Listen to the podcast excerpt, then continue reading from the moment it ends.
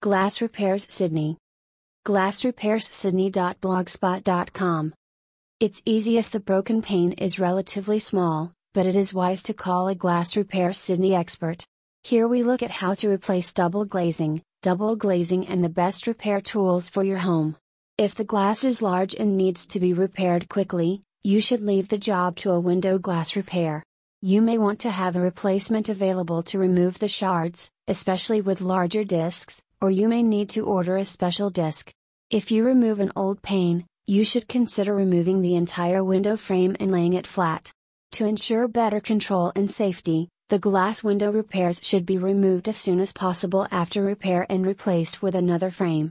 I will tell you how to find your glass replacement of glass and what you can do to replace it. Glass shops and most DIY stores can cut new glass panes to your size. For a glass C remove sash by removing first the entire sash containing the broken or fogged insulating glass and then the window frame.